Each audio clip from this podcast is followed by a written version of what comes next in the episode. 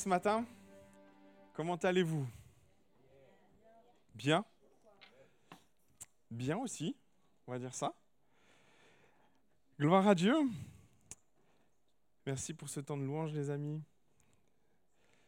Des fois, on a besoin aussi de se retrouver dans de la simplicité et, euh, et la simplicité a du bon. Je crois que notre Dieu est un Dieu simple. Dans toute sa complexité, c'est un Dieu simple. Qu'en pensez-vous? Il y aurait de quoi faire une grosse étude là-dessus, mais euh, on y reviendra peut-être un autre jour. Il y a plein d'études comme ça, plein de trucs dans la tête là. Un jour, il va falloir que j'étale ça, parce que sinon... Euh, je vais euh, partager un, thème et un message. Alors peut-être certains ont vu ça sur Instagram. J'espère que vous ne l'avez pas vu. Je ne voudrais pas qu'on mette de suite le, titre de mon message parce que je vais nous y amener. Et, je vais mentionner un nom. Tiglag. Est-ce que ça vous parle?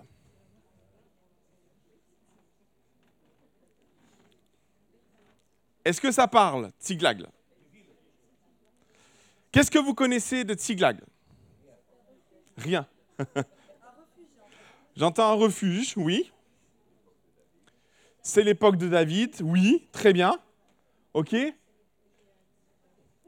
Est-ce que quelqu'un peut aller plus loin? Avant que je balance tout, parce que c'est. Parce qu'en général, quand on parle de Tiglag, l'une des premières choses qui nous vient à l'esprit, si on connaît vraiment le texte, ça va être un, un moment douloureux pour David. Ouais? Vous êtes d'accord avec ça? David euh, est en train de rentrer. Tiglag, c'était un, un gros village, on va dire, un campement, mais qui va se transformer en village. Et il est en train de rentrer sur ce beau village de Tiglag. Je dis beau, mais vous allez voir. Et de loin, il voit la fumée. Le village est brûlé. Les Amalécites sont passés par là pendant que David n'est pas là. Les Amalécites sont passés par là. Femmes, enfants, bétail, tout va partir prisonnier avec les Amalécites. David rentre avec ses hommes et ses guerriers et il tombe sur un village dévasté et ils sont dans la terreur. Qu'est-ce que sont devenues nos familles? Qu'est-ce que sont devenus mes enfants? Et souvent, quand on pense à, à Tsiglag, on, je vais vous le faire prononcer, c'est rigolo. Tsiglag. Est-ce que vous y arrivez? Ouais, ouais. Pas si simple. hein. J'ai répété parce que sinon j'avais peur de ne pas vous le sortir. Donc. David arrive, le village est dévasté, ses enfants ont disparu, il est dans l'angoisse. Et souvent, et ça a été déjà partagé lors d'un temps de scène-scène, je crois que c'est Jean-Philippe, hein, si je ne m'abuse pas, hein, tu l'as sorti lors d'un temps de scène-scène, euh, alors que tout semble s'effondrer pour David. euh, Il y a ce texte magnifique, c'est la deuxième vignette, je pense. Si ça veut bien. Waouh Il va falloir me croire sur parole, hein, les frères et sœurs, là. Voilà. Alors, David et le peuple qui était avec lui élevèrent la voix et pleurèrent jusqu'à ce qu'ils n'eussent plus la force de pleurer. C'est vous dire si c'est difficile. Un des moments sans doute les plus difficiles pour David. Il est dans la- l'angoisse totale de savoir qu'est-ce que sont devenues ses femmes, qu'est-ce que sont devenus ses enfants. Et les deux femmes de David avaient été enlevées. Et, je, vais, je vais juste passer, parce que ce détail-là m'importe peu, je vais gagner du temps parce que j'ai beaucoup de choses à vous dire. D'ailleurs, c'est une première partie ce matin. David fut dans une grande angoisse, car le peuple parlait de le lapider, parce que tous avaient de l'amertume dans l'âme, chacun à cause de ses fils et ses filles. Et si vous étiez là, et Jean-Philippe a, a parlé et a donné une vraie vérité euh, concernant ce temps-là difficile, mais il y a un mais, mais David reprit courage en s'appuyant sur l'Éternel, son Dieu. Et si vous connaissez la suite, ils vont poursuivre les Amalécites, ils vont retrouver la famille et ils vont vivre vraiment un temps de restauration. L'histoire est belle. Et sorti de son contexte, moi j'aime beaucoup les contextes, vous allez vous en rendre compte. Sorti de son contexte, on se dit waouh, quelle merveilleuse histoire. Je vous avouerai que si on prend ce passage-là et qu'on omet tout le reste, oui en effet, Mais Tsiglag est loin d'être une belle histoire. Tsiglag est loin d'être une belle histoire. Même je vous avouerai que quand on aime David, on ne comprend pas. Et David est un personnage, un roi, un homme de Dieu, un homme selon le cœur qui euh, vit ces, contradictions spirituelles et Tsiglag en est une. Tsiglag est un, est, un, est un moment qui laisse présager du reste quand on y regarde de près, et c'est ce qu'on va faire ce matin. On va aller dans la parole, vous voulez bien? L'histoire de Tziglag commence lorsque David sort de cette grande victoire avec Goliath. Pas de doute, là, je pense qu'on est tous, je vous ai tous pris avec moi là dans l'histoire. David sort victorieux de, Goliath, il rentre enfin dans sa destinée, on va dire.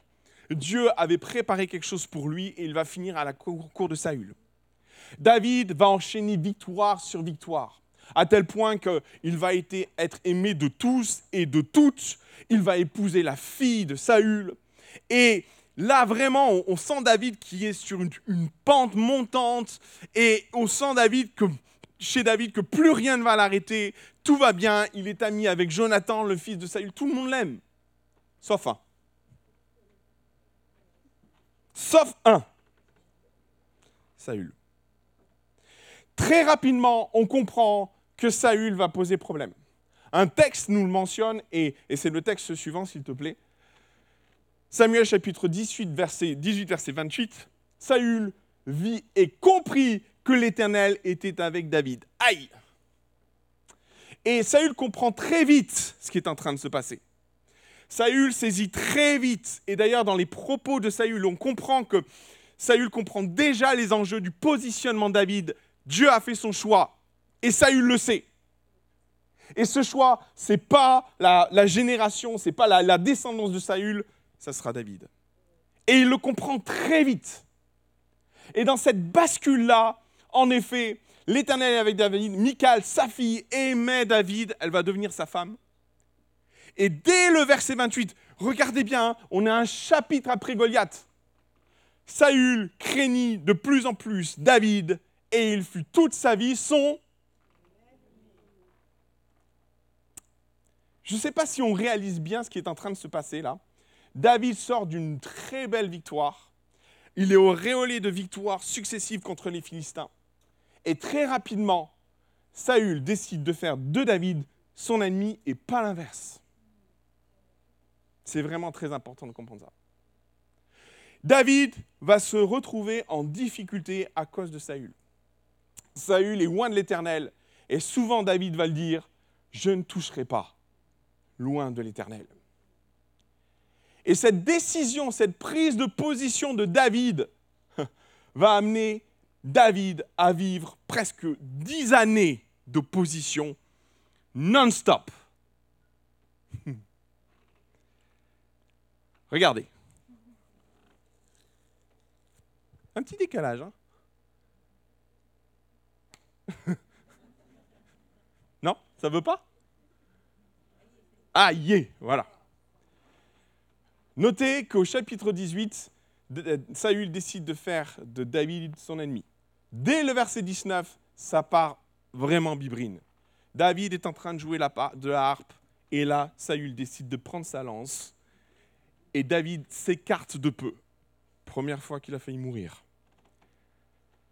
Dans le même chapitre 19, David s'enfuit, Saül envoie ses gardes à sa suite. Et par plein de, situations rocambolesques, il va se faire passer pour malade, et puis euh, David est en train de s'enfuir. Les gardes ne vont pas pouvoir arrêter David, David est en fuite. Il part à Rama. Quand Saül apprend que David est à Rama, il va envoyer une première troupe. Et ils vont être remplis du Saint-Esprit, ils vont se mettre à prophétiser. Deuxième fois, troisième fois, trois troupes d'affilée pour aller récupérer David. Par trois fois, Dieu va sortir David par une action du Saint-Esprit rocambolesque. La quatrième fois, c'est Saül qui décide d'aller à Rama. Je vais régler, puisque personne n'arrive à le faire, moi je vais y aller. Que fait Saül? Pareil que les autres, rempli du Saint-Esprit, se met à prophétiser. Saül comprend que ça va être compliqué, il repart. ça, c'est le troisième. À chapitre 32, pareil, on se retrouve dans, des guet-apens où euh, David se retrouve poursuivi, Saül va le chercher, et là, David réussit à s'enfuir et il va à le désert de Ziph. Pareil, les troupes arrivent, David échappe encore une fois de façon miraculeuse à Saül. Chapitre 24. Engedi. On connaît tous ce passage où, David voit Saül en train de camper sur, la montagne, je crois. Et là, David décide de traverser tout le camp. Tout le monde est en train de dormir. Il vient avec un, de ses soldats. Et là, il se retrouve, Saül est en train de dormir à ses pieds. Saül est à sa merci. Non, il n'est pas en train de dormir. Oui, il est sans doute en train de dormir. Je confonds avec le suivant, pardon. Et là, David, pour prouver à Saül qu'il ne lui veut aucun mal, coupe un pan de la robe de Saül. Et il va la montrer à Saül. Regarde, j'aurais pu tuer Saül. Je ne le fais pas. Je toucherai pas loin de l'éternel. Et là, Saül est touché dans son cœur. Oui, je vois ton cœur, tu es un homme bon. Et puis, Saül repart. Et on arrive à une septième fois à la colline d'Aquila, où là, David se retrouve encore une fois avec Saül en train de dormir à sa merci. Et là, David décide de prendre la cruche cette fois-ci. Et il descend, il de prendre la lance. Et il va interpeller l'armée alors qu'ils sont tous en train de dormir. Et le général, il va dire au général, tu vois, général, tu fais mal ton boulot. Regarde, j'ai pu traverser le camp, arriver au pied de Saül, prendre la cruche, prendre la lance. Regarde, je les ai. Et là, encore une fois, Saül va partir en disant, ok David, je sens et je vois qu'en toi, il y, a un homme bon et tu ne cherches pas à être mon ennemi. Et on comprend que les dix années qui vont suivre Goliath vont être des années de torpeur pour David. Des années où David ne va pas bien dormir, où il va être nomade, fuir de cité en cité, de coin en coin, de, forteresse en forteresse, parce qu'il a la peur au ventre, la boule au ventre à cause de Saül. Et le problème, David ne peut pas le régler il ne va pas toucher à Saül. Euh, et il se retrouve dans une forme d'impasse qui, au bout de dix années, et d'années et d'années d'insécurité, de, poids, de fardeau, une situation qui semble se cristalliser dans le temps. David entreprend tout pour faire comprendre à Saül qu'il n'est pas son ennemi. Malgré tout ce que David entreprend, il arrive au bout de ce que Saül, de ce que David pouvait faire vis-à-vis -vis de Saül, rien n'y fait. Le cœur de Saül ne change pas et on est au verset 26. Et là, bascule le, le chapitre 27. Et on va mettre le, le, premier, premier verset du chapitre 27. David dit en lui-même, je périrai un jour par la main de Saül. Il n'y aura rien de mieux pour moi que de me réfugier au pays des Philistins, afin que Saül renonce à me chercher encore dans tout le territoire d'Israël. Ainsi, j'échapperai à sa main. Écoutez-moi bien. On lit souvent les Écritures, mais on ne comprend pas les réalités de ce que David est en train de vivre. On lit ce passage et on voit une espèce de logique. Moi, je vais vous démontrer que c'est tout l'inverse. Dans ce que David est en train de vivre, dans cette prise de position que, que David est en train de dire, est la résultante, ce verset est la résultante d'années de souffrance, d'années de combat, d'années de survie, d'années de ras-le-bol, d'années de, de lutte, d'insécurité, qui finit par avoir David à l'usure. Vous m'entendez bien? Et cette usure va entamer le cœur de David. Et par moments, mes frères et sœurs, on, voit nos ennemis à plein d'endroits. David pouvait voir en, dans les Philistins des ennemis, pouvait voir même en Saül son ennemi. Mais ce qui a failli détruire la vie de David, c'est le découragement. Écoutez-moi bien. Ce n'est ni Saül, ni les Philistins, peu importe ce qui a failli détruire la vie de David, son appel, son ministère, ce qu'il avait reçu de la part de Dieu, c'est le découragement.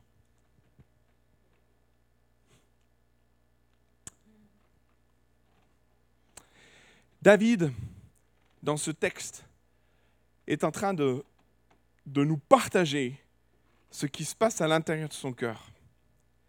Et je trouve ça tellement beau que, que, David ait pu le retranscrire, a, pu le transmettre d'une façon ou d'une autre, parce que quand on se dit quelque chose en soi-même, Devinez, il n'y a personne qui l'entend. Pourtant, David a eu quand même le bon réflexe de dire à ce moment-là précis, je me posais ces questions. Et notez bien une réalité de ce que David dit là. Il n'est pas en train de consulter l'Éternel, il n'est pas en train de partager quelque chose, mais il est en train de mettre à nu son cœur ou des réflexions qu'il avait sur son cœur. Et ces réflexions-là, mes frères et sœurs, elles sont dangereuses. David vit un découragement profond.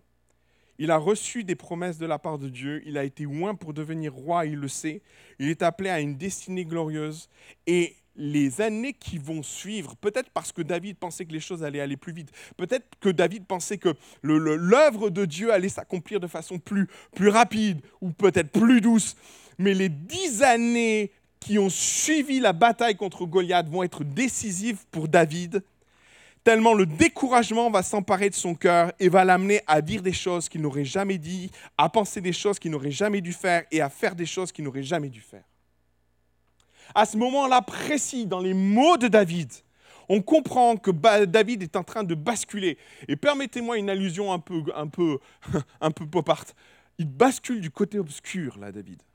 Et on s'en rend même pas compte. On ne saisit pas du tout que David est en train de basculer dans quelque chose où, moi là, en l'étudiant, je ne reconnais pas l'homme au cœur de Dieu.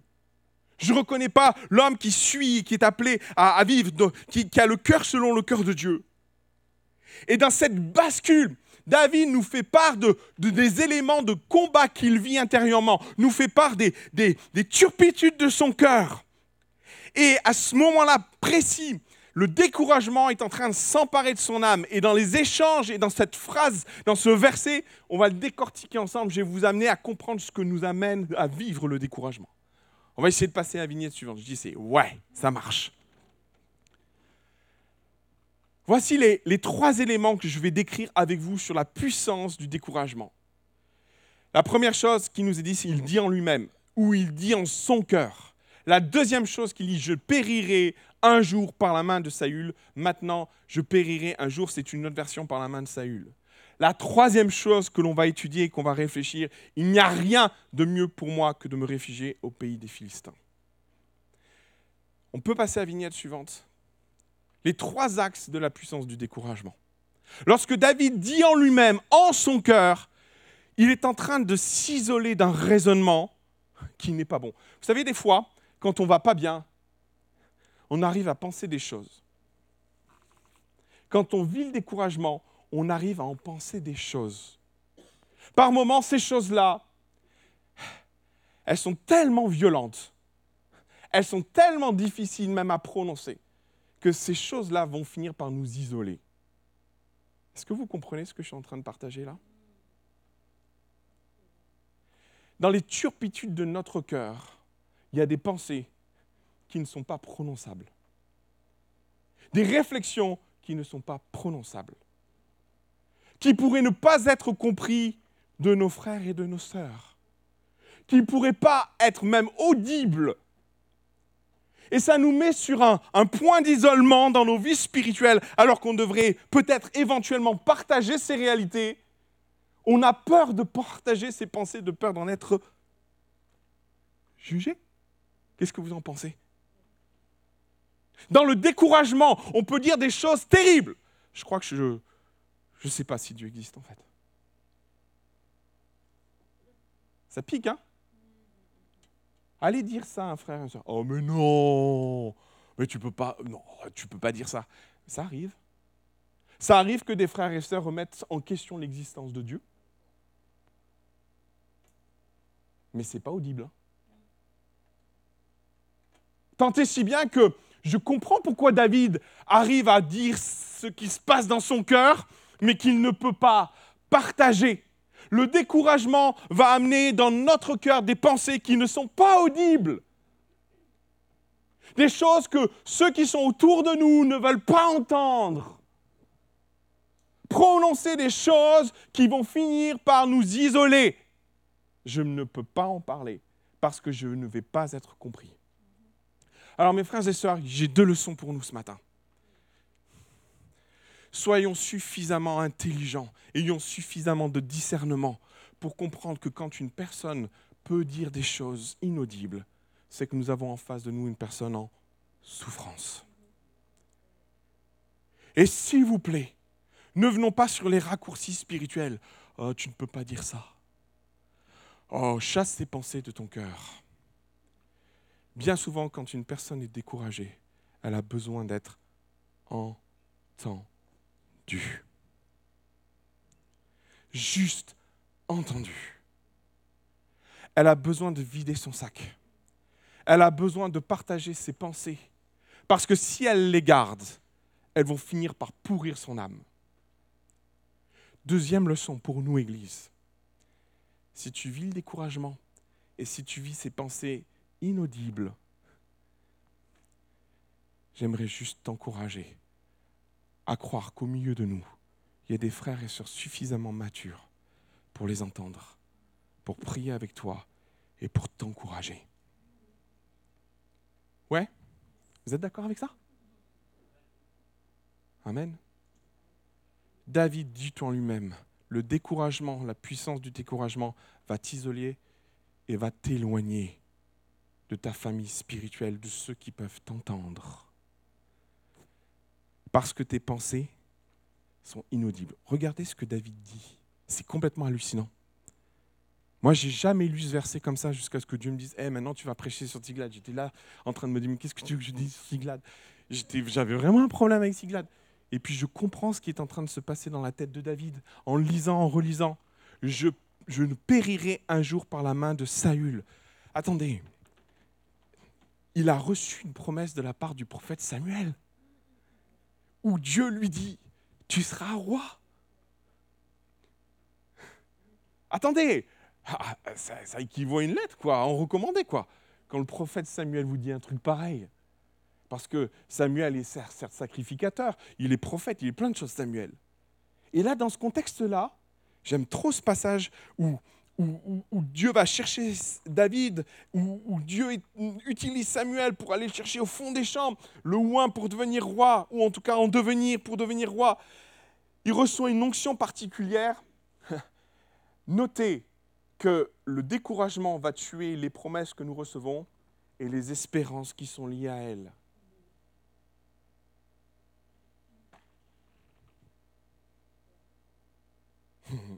Dans quel état sont tes promesses Et dans quel état est ton espérance ce matin. Parce que tout aussi homme de Dieu qu'est David, à ce moment-là précis, le découragement a tué son espérance et a tué les promesses qu'il a reçues et dans les pensées et paroles inaudibles dans l'ombre, dans le cœur de David. Notez bien qu'on est dans son cœur où il a trop peut-être honte, où il est trop difficile de partager ses réalités. Il dit dans son cœur, je vais finir par mourir. Notez une autre réalité spirituelle, c'est qu'à cette reprise, l'Éternel a sorti d'affaire David de la main de Saül. On les a pris ensemble. Il y a une réalité spirituelle qui corrobore les promesses que David. Sauf que là, c'est trop. Par moments, c'est trop. On a envie que ça s'arrête. On en a marre que Saül nous pourchasse. On en a marre que ses ennemis soient à notre suite. On en a marre de l'inconfort. On en a marre des difficultés. On en a marre de, de cette situation de crise qui s'établit, qui devient notre quotidien. À un moment donné, ça nous sort par les yeux. Le découragement nous prend au point que les promesses s'évaporent. Il nous amène à, dire des choses inaudibles, pas pensables, pas réalisables, tout en vivant cette contradiction. Dieu m'a béni. Au lieu de s'accrocher à ça, au fait que Dieu l'a sorti sept fois de l'épreuve et de la difficulté de la poursuite de Saül, il préfère se nourrir dans son cœur d'une réalité qui, qui est un mensonge. Tu vas mourir, David. Et ça, c'est notre réalité. La troisième puissance du découragement, elle va amener David à dire une autre pensée. Il n'y a rien de mieux pour moi que de me réfugier au pays des Philistins. Le découragement va te mentir. Alors, replaçons les choses dans le contexte. David a, tué Goliath, qui était philistin. On est d'accord, hein? Et puis on est dans cette fameuse période où les femmes vont dire ah, Saül a tué ses 100, ou je ne sais plus, c'est 100, c'est 10 000, je ne sais plus. Mille et dix mille. C'est mille. David a tué ses dix mille. Mais comment David peut dire une chose pareille? Il est en train de parler de ses ennemis. Et notez les termes. Il n'y a rien de mieux pour moi. Attends. Pardon oh, On parle bien de la même chose, David. On parle bien de l'ennemi juré d'Israël. Enfin, je veux dire, si on devait définir qui est le méchant vis-à-vis d'Israël, l'un des premiers mots qui pourrait venir à notre esprit, c'est les Philistins. On est d'accord Non? Pas, Vous êtes avec moi là ou j'ai l'impression d'être tout seul? David est en train de dire Ah ben mon bonheur, il est chez mes ennemis, tout va bien. Attendez. Mais qu'est-ce qui se passe, David? Ton cerveau est retourné ou quoi? Oui. Oui. Oui, oui. Clairement. David surfe sur le terrain du mensonge et parce qu'il est prisonnier de pensées qu'il assaille, parce que le découragement a fait une œuvre à grignoter son espérance, à grignoter sa perception des choses, à grignoter l'environnement spirituel qui pourrait l'amener même à s'encourager, à se dire Ah ben cette fois l'Éternel m'a délivré, cette fois il me délivrera encore, au lieu de se nourrir de promesses, de choses réelles. Tout homme de Dieu qu'il est, il a laissé le découragement détruire sa foi. Et David arrive à un moment de sa vie où il est isolé où il n'a plus personne à qui parler, assailli de pensées non audibles, prononçant des paroles qu'il n'aurait jamais dû dire, un jour je vais périr sans la main de Saül. Mais c'est un mensonge, David, réveille-toi. Tu as des promesses, il y a des réalités associées à ta vie. Mais David, comment tu peux venir et dire une chose pareille? Je vais me réfugier chez les Philistins. Mais on est dans un monde à l'envers. David, réveille-toi.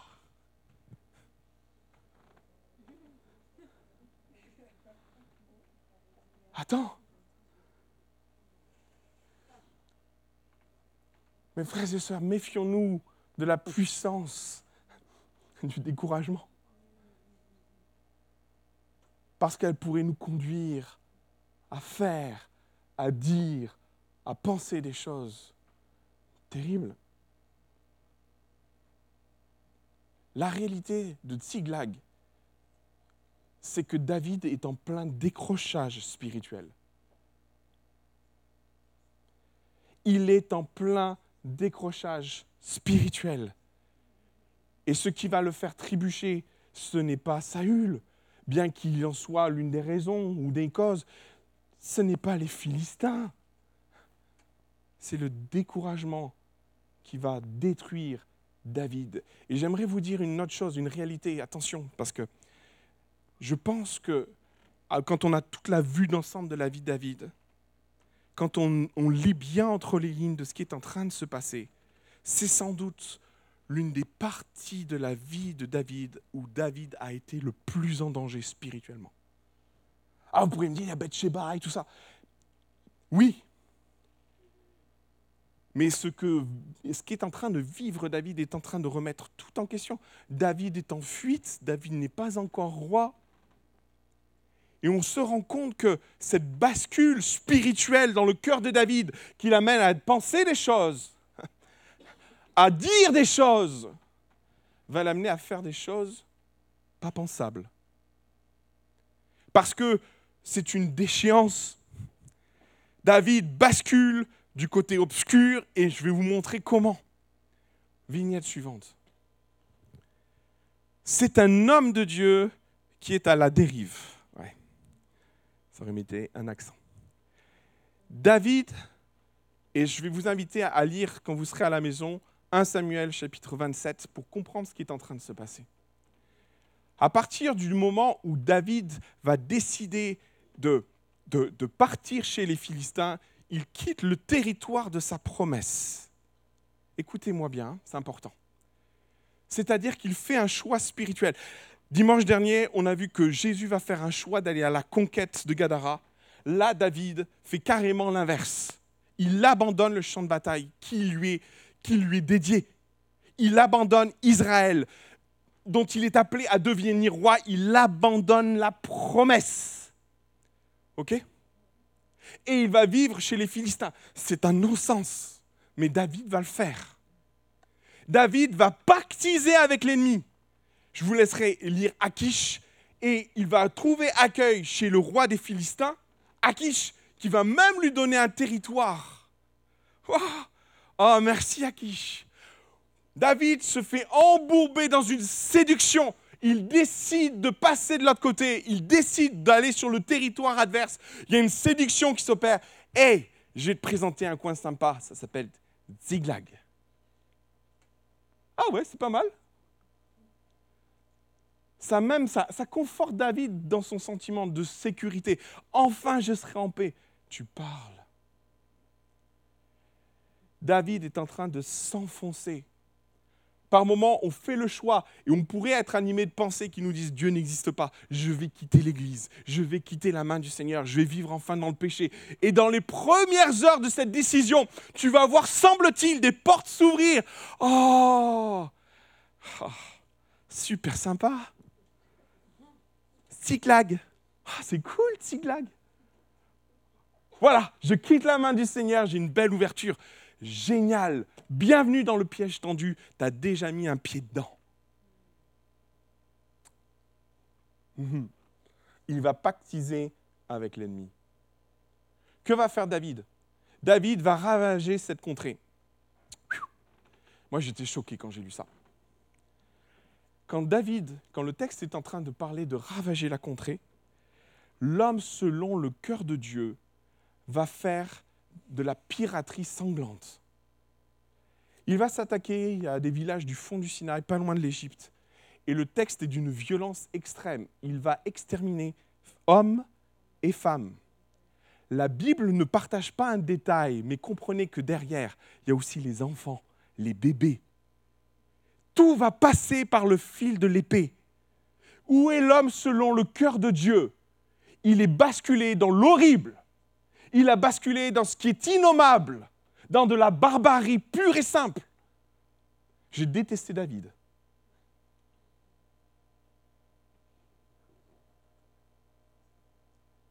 Quand le découragement nous embarque, il va nous amener très loin. Très, très loin. Et David va tomber dans la barbarie sanglante d'un homme qui est appelé à régner, d'un homme qui est appelé selon le cœur de Dieu, mes frères et sœurs, on peut trouver David horrible, mais on a tous en nous un peu de David. C'est pour ça qu'on arrive si bien à s'identifier à lui. Et par moments, on sous-estime la puissance du découragement en nous et ce qu'il peut produire comme fruit quand on le laisse prendre toute la place. David a ouvert tout grand, tout grand, son cœur à l'ennemi, et l'ennemi a fait de David son instrument il va tuer hommes, femmes et enfants. Et vous pourriez trouver une raison louable à ça. A priori, ce sont des peuples méchants. Ils étaient appelés à disparaître parce que Aaron ne va pas faire le job, les juges ne vont pas le faire. Quand on lit le texte, la raison qui pousse David à les tuer, ce n'est pas une raison spirituelle. David a peur que s'il laisse des survivants, ces survivants vont le balancer au roi philistin. Ça vous rappelle rien? On pense anecdotique l'histoire de Bathsheba, mais non. On pense que David va avoir un moment d'égarement? Non. En fait, David va faire avec la femme du riz la même chose. Il est en train de cacher ses méfaits il est en train de tuer tout ce qui pourrait le balancer. Il y a quelque chose de latent chez David qui est inquiétant. Qu'en pensez-vous? Parce que là, quand ça se reproduit deux fois, ce n'est pas anecdotique. Hein.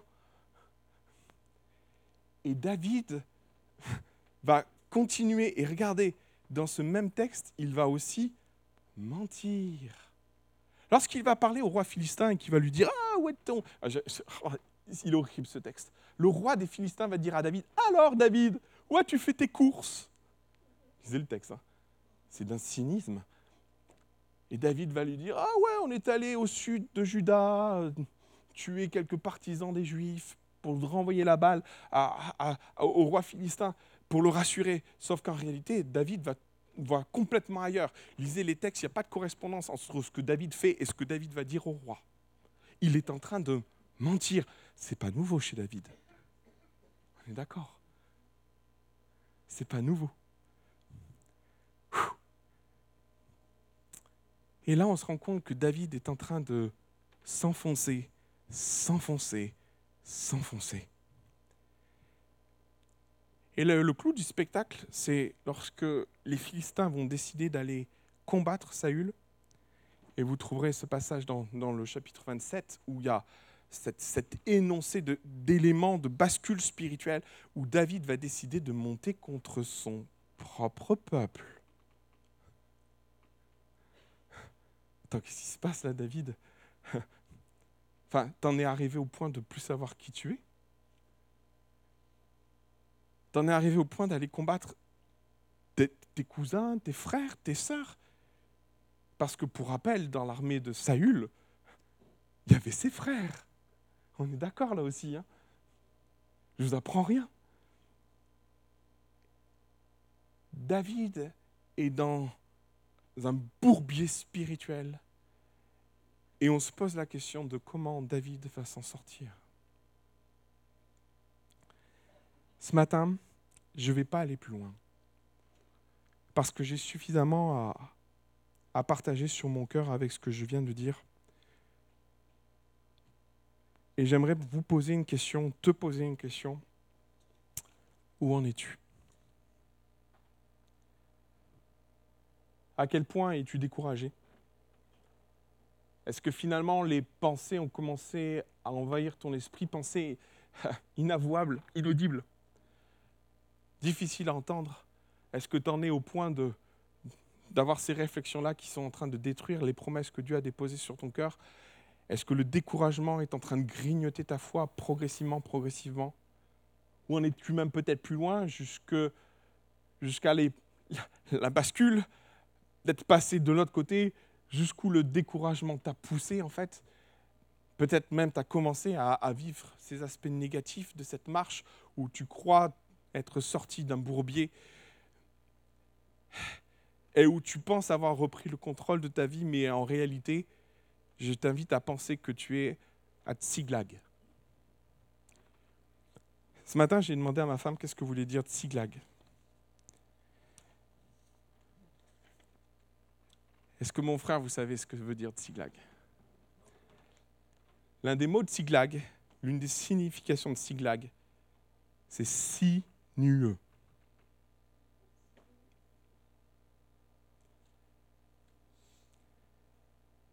C'est un chemin pas facile que tu es, que là où tu te trouves. Tsiglag peut paraître être une, une bonne auberge où tu pourrais trouver la sécurité et la tranquillité. La réalité de Tsiglag, c'est que c'est un mensonge. Et qu'à terme, à terme, si certaines choses semblent s'ouvrir devant toi, si tes choix et tes prises de position, si donner accès à ces pensées inaudibles, si donner accès à ces paroles qui sont en train d'effriter ta foi, peuvent te rassurer et t'amener à penser que tu as trouvé enfin la solution, c'est que le piège est en train de se refermer sur toi parce que Tsiglag est un piège. Et dans ce piège dans lequel nous pourrions nous enfermer, dans lequel tu pourrais être enfermé aujourd'hui, le piège est en train de se refermer. Et là, pardon, mais chez David, lorsque ce piège se referme, c'est le pire de l'homme de Dieu qui émerge. Il est difficile de décrire dans cet homme l'homme selon le cœur de Dieu quand on fait la description de ce qu'a pu faire David. Et pendant presque quatre ans, pendant presque un an et, quelques mois, je crois c'est un an et deux mois, ou trois mois, ou quatre mois, que David va passer là, dans ce contexte-là. Si tu peux revenir sur la vignette arrière. Il y a un verset à la fin du chapitre 27 qui dit cette réalité. Il est écrit en tout petit, mais je vous inviterai à le lire tranquillement. Non, c'était bien, il faut revenir. Il est dit, verset 11, David ne laissait en vie ni homme, ni femme, et permettez-moi de rajouter, ni enfant pour les amener à Gath. Car pensait-il, il pourrait parler contre nous et dire, ainsi Ainsi a fait David. C'est ce que je vous disais tout à l'heure. Les raisons qui poussent David à tuer ses familles et ses gens, ce n'est pas une raison louable. David est en train d'exterminer ceux qui pourraient parler contre lui. Et notez cette autre réalité. Ainsi a fait David. Et ce fut là sa manière d'agir tout le temps qu'il demeura dans le pays des Philistins. Waouh! Je voudrais revenir sur ma question. Où es-tu ce matin? Est-ce que le découragement est en train de s'emparer de ton cœur?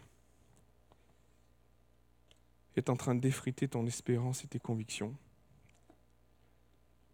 Es-tu déjà passé chez le pays des Philistins? As-tu commencé à t'établir dans ce pays qui peut te paraître un pays extraordinaire? On te propose même d'habiter un village qui s'appelle Tsiglag, en paix. Et il y a toute une séduction qui est en train de se mettre autour de la personne de David.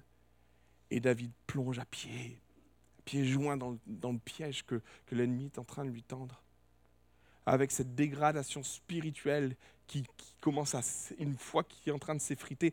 Et, je pense que ce, qui est, fort chez David, et c'est en ça que je trouve ça beau, c'est que David était une, personnalité qui, savait se, se fondre dans la personne de Dieu. Mais c'est aussi à l'inverse, dans l'extrême, lorsque il n'est pas avec Dieu, c'est tout l'inverse qui se passe. Et lorsque David passe de l'autre côté, il ne fait pas semblant. Jamais David fait semblant. Et autant il marche avec Dieu et on voit l'homme de Dieu, on voit le cœur de cet homme, on voit même des images de Jésus, autant quand il il décide de s'éloigner de Dieu et pendant presque plus d'un an, David va décider de mettre en, dans, une, dans une capsule sa réalité spirituelle, ce qu'il vit avec Dieu. Il décide même de s'isoler. Pendant toutes ces années, jamais David va prononcer le nom de Dieu. Pendant toutes ces années, jamais David va se reposer sur l'Éternel. Pendant toutes ces années, il va suivre le chemin que son cœur l'invitait à faire, tombant dans des turpitudes, vivant là, cette dérive spirituelle où le pire de l'homme émerge où le mensonge émerge, où la cruauté émerge, la barbarie émerge, laissant le pire de l'humanité émerger, tuer des gens pour qu'ils ne parlent pas. Ça s'appelle des meurtres. Et au niveau où il est, un génocide.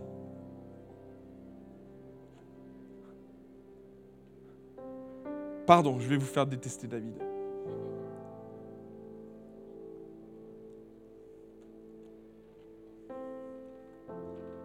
Où es-tu ce matin?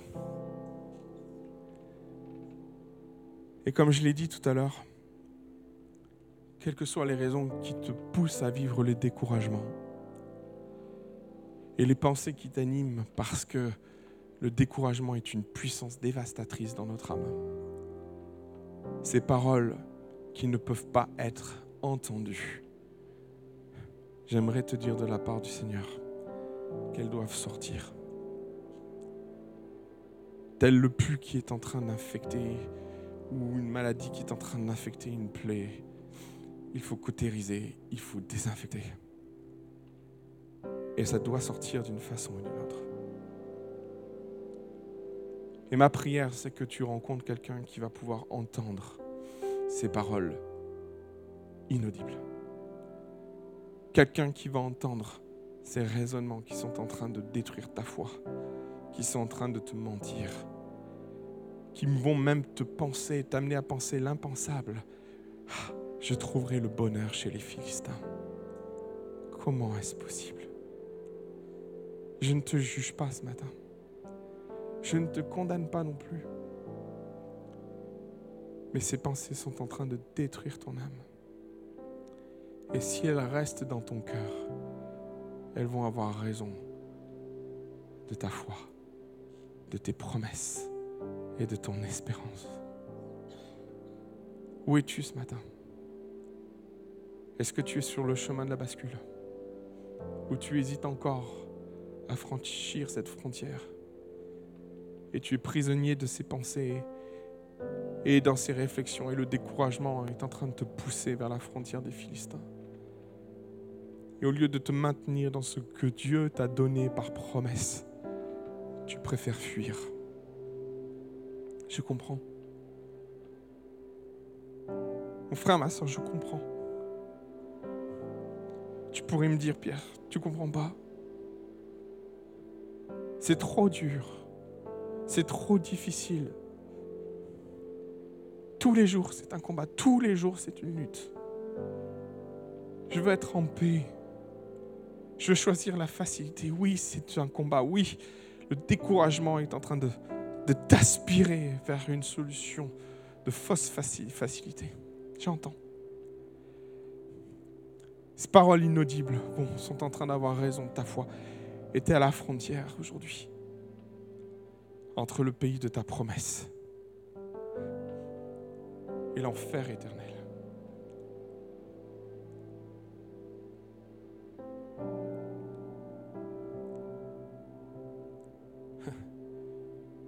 À Tsiglag. Et tout semble si facile en fait. De prime abord, c'est tout ce qu'on pourrait penser. On t'ouvre les portes, ça semble tellement plus facile maintenant que, que tu sorti. Tellement plus facile. Mais la réalité est tout autre. Et pour David, il va en faire la même expérience. Tsiklag est un piège. On s'installe dedans et on finit par prendre plaisir à y vivre.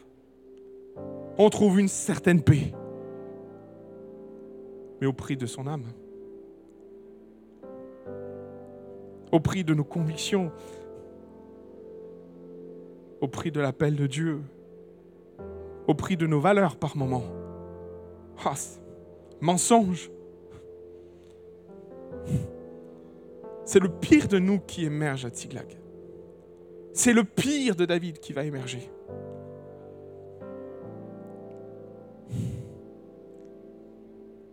J'aimerais te dire qu'il y a encore dans le cœur de Dieu une place pour toi. Ce que je vais dire est terrible. Mais pendant un an de déchéance dans le pays des Philistins, David va sortir victorieux.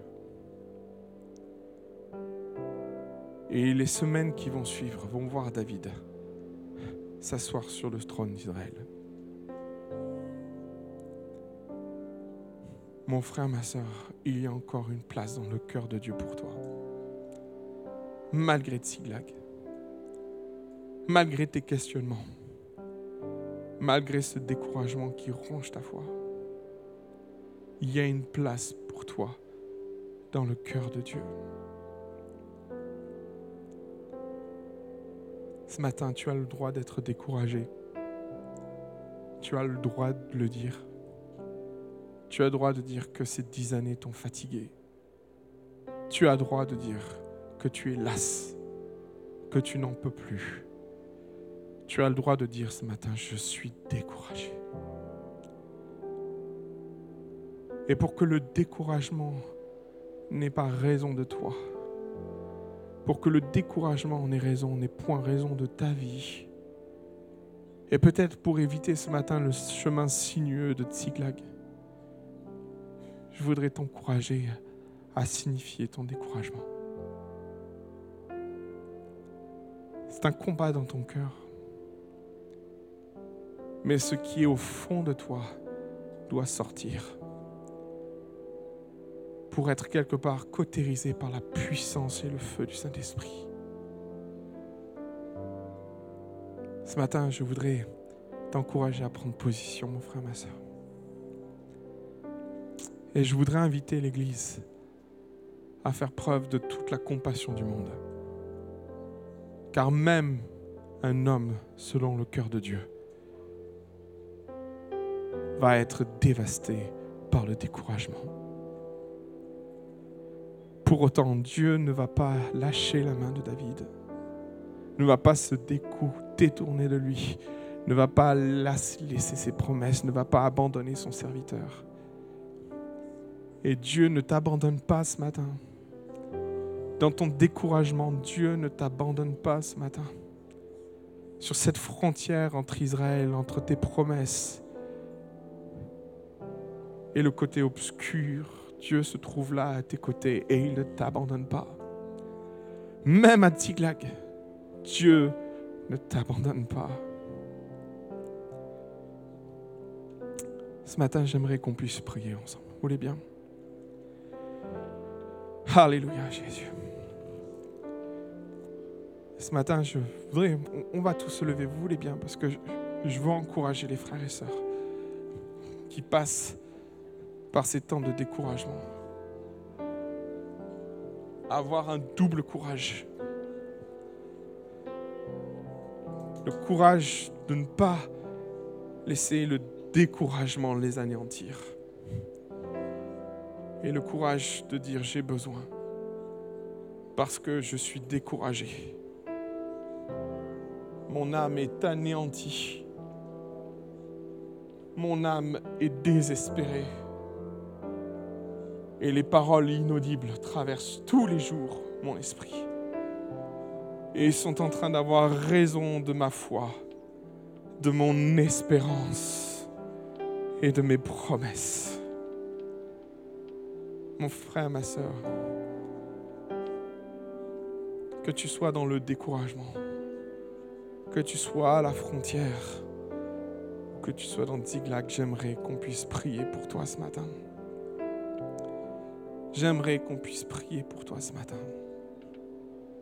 Et si ce message t'interpelle, je voudrais juste t'inviter à, sortir des rangs, à venir là. Et on va faire ce que Jésus va faire. Il va prier pour Pierre pour que sa foi ne défaille point. Ce matin, on va prier, l'Église va prier pour que ta foi ne défaille point.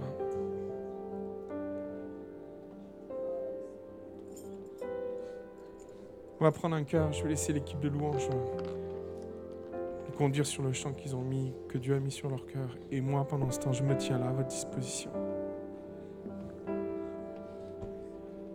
Venez. Venez, je vous en supplie, venez. Laissez pas le découragement avoir raison de vous. Laissez pas le découragement avoir raison de vous. De votre foi, de ce que Dieu a déposé sur votre cœur. Laissez pas le découragement vous détruire. Détruire ce que Dieu a déposé sur votre cœur. Votre appel. Vos prières secrètes. Ce que Dieu vous a révélé. L'onction qu'il a mis sur votre vie. Laissez pas le découragement vous détruire ce matin.